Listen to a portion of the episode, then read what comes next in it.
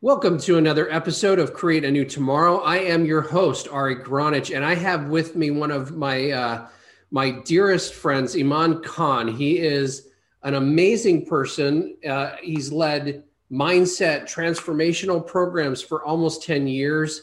He and his wife, uh, Afreen, have created a company called Red Elephant that has impacted hundreds of entrepreneurs' lives so, Iman, I'm going to have you give kind of your background a little bit more in depth so that you can really uh, focus on what you wanted to, to mention. Uh, I don't know how much gravity that has, but we're all out here trying to make a difference for people, I think. And for me, that's kind of been always the case. All of my careers, because there's been quite a few, have been organized around making a difference for people. First, I my first career was in international diplomacy, and then I transitioned into being a journalist, and then I led mindset programs and transformational workshops for close to about 20,000 people over the past, uh, my bio's a little dated. It's over the past 16 years now. Uh, you know, that's our hustle. We want to get out there and change the world through doing the work we do. Yeah. So, you know, I want to go into that international diplomacy area a little sure. because you and I have a, a somewhat similar background in some of the work that you've done with the Israeli Palestinian conflict.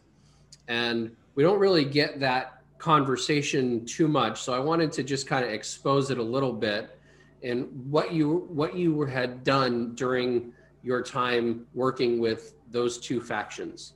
Sure. Yeah. Uh, my time there was limited. It was very short lived. Um, and mostly it was founded in one of my professors uh, in college was and is the founder of Americans for Peace Now, which is from the American side of the negotiation process, one of the largest players in that process. So he was not just my professor; he was like a he's he was a mentor. He turned into someone I've modeled myself after and emulated since then, and that was you know almost 20 years ago um, that's how I got involved in the process, is because he was involved in the process. And my time there was short lived pretty much for two reasons.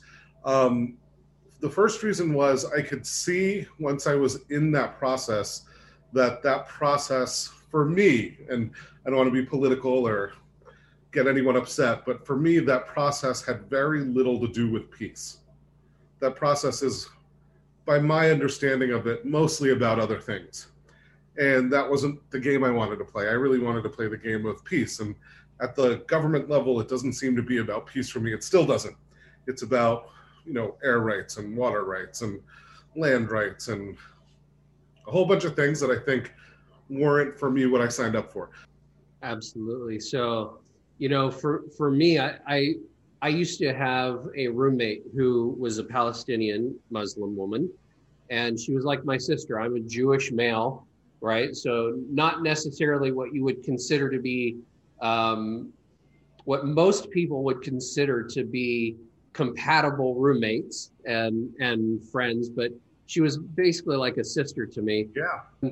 Her her cousin uh, owned the law firm that does all of the negotiations between Hamas, PLO, and Israel. Mm-hmm. And so we would have these conversations about how, um, you know, she would say something about how Israel is is a, um, oppressing Palestine, and I would say something about the bombing, and we would be talking, and we would have these heated conversations.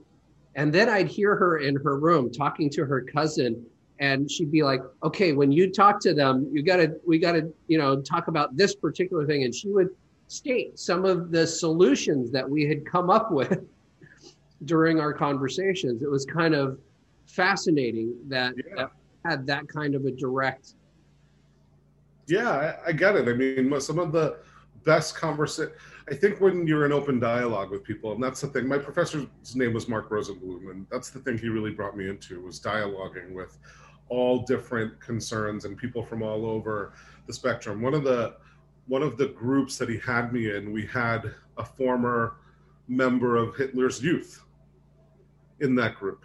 you know and so having all those different perspectives and being able to look at a lot of different perspectives is i think what actually leads to understanding and leads to the promotion of things that end up leading to peace um, i think there's a basic understanding in israeli culture from all the israelis i met that and i mean in the citizenry in the in the populace that palestinians are their brothers and their sisters and uh, among Israeli citizens, it's a different ball game for the most part than I think it is with the Israeli government. Um, and I think those are definitely two different bodies of interest, but two different sets of goals and uh, milestones that they're looking to achieve. And I think when we talk about any nation and what's going on politically, we're always talking about the nation and the government and not talking about its citizens necessarily. But you know, I've met some of some of my closest friends, some of the people I've learned more from, have been people who I was introduced to who are Israeli through this process. And I don't think there's any question. I mean, I'm, I'm a little bit removed from it now, but there was a time when there was as many civic organizations in Israel as there were in Palestine working on behalf of Palestinians. So I think that speaks to how the citizenry and the government aren't always necessarily walking the same path towards whatever they're looking to achieve.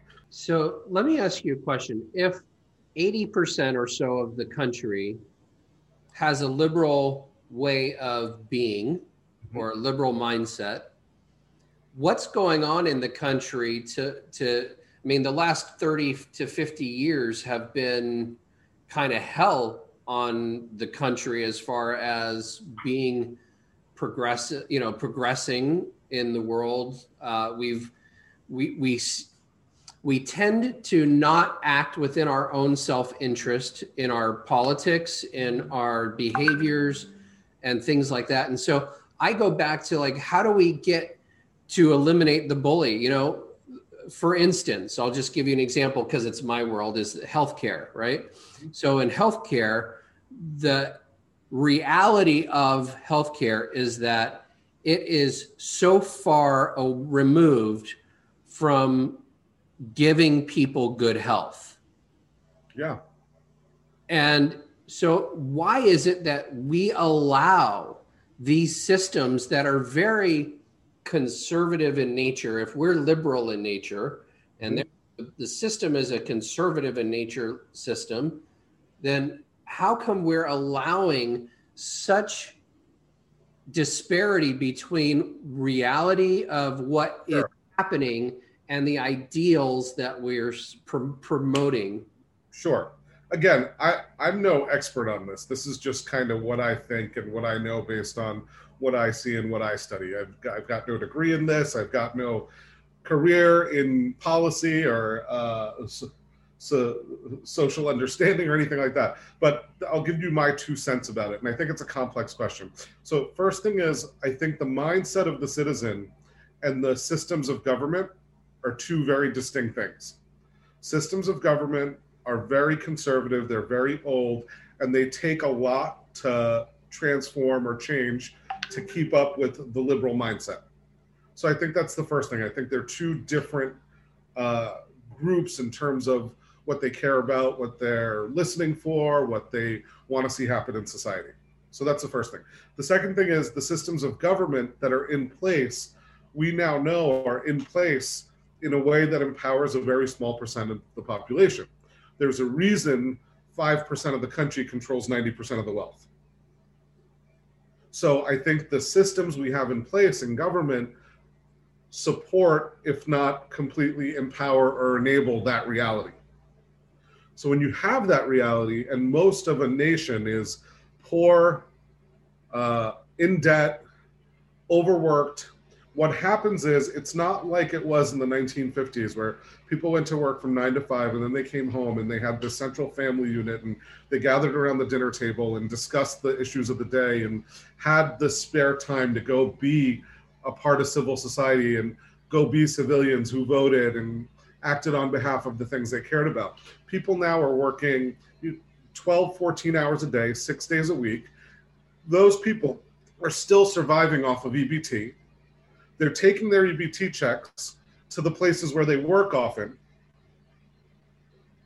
to the people that are, aren't paying them enough to not need EBT and spending those EBT checks at those very places to be able to eat.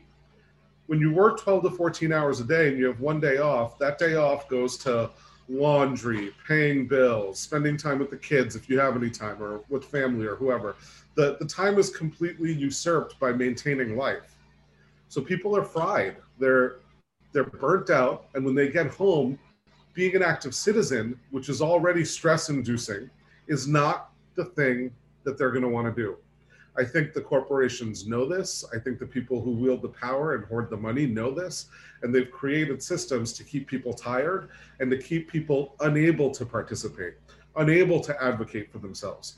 And then the people who do advocate, the people who step out of that and who actually go the extra mile and do the difficult work of advocating, the way social media's sort of grown, what it's grown into in the last 20 years, is that anybody can say anything about anyone and it doesn't need to be fact checked. You know, I was on a thread this morning that someone tagged me in about wearing a mask or not wearing a mask. And I know I don't want to debate that.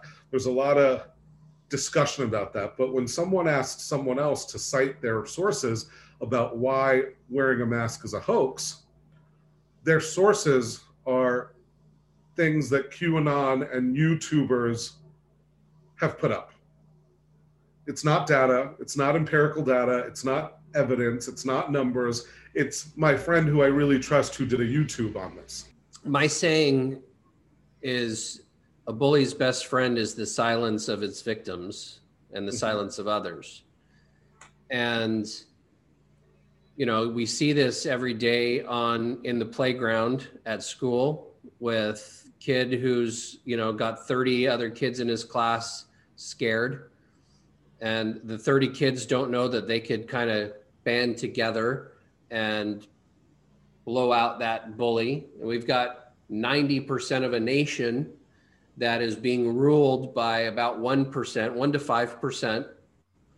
And we don't know, the, the, the 90% don't know that they have an option to get loud and say, no more. Let's band it together, create a movement, create a stand. I would go a step further and say it's not even that they don't know, it's that they've been uh, conditioned into believing that it's more risky to band together 30 kids to take on that one bully, and that there's less risk if you just join with the bully. If you join with the bully, you'll be safe. If you band together and fight the bully, that's a risk. So even though it defies logic, the safe bet that we've been conditioned to believe is to go with the system, go with the bully. And you know, we'll t- again, I could talk about this for hours, but if you look at who designed our current education system, who got together, they weren't educators and professors and PhDs and doctors. They were the the barons of the 1920s and 30s and 40s who owned the big corporations and wanted our education system to groom employees. They didn't want our education to groom thinkers or innovators or entrepreneur, entrepreneurs. They wanted our education system to put good, able-bodied thinking people into employeeship so that they could continue to grow their organizations and their corporations. And so we've had almost 100 years of this kind of acculturation. So I know it seems separate that like the guys who were inventing education what does that have to do with the modern bully? But it's a mindset. It's the way we've been designed and acculturated to go with the bigger guy. And it's all over television. If you watch any reality TV, uh, shows like uh, Survivor, other shows where people have to strategize to vote someone out, people will never band together to get the bully out. They always side with the bully to get the protection of the bully. So we've been acculturated this way for quite some time.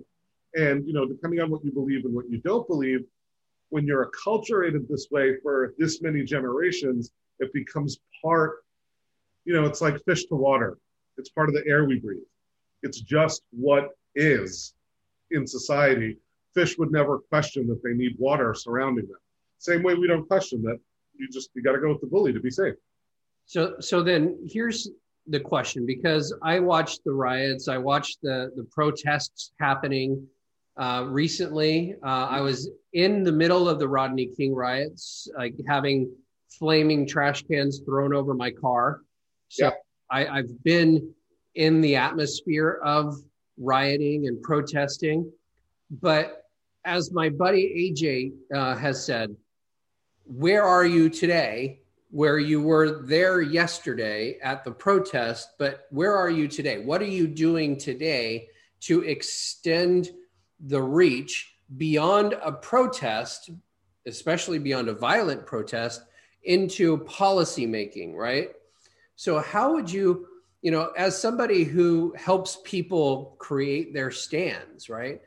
How would you shift somebody from the need to be an employee who's working 10 to 12 hours, 16 hours a day, and has no time to really do what they are passionate about and they have a stand about? How would you suggest somebody get out of that world so that they can? be long term activated in the protest on a more internal basis versus external basis?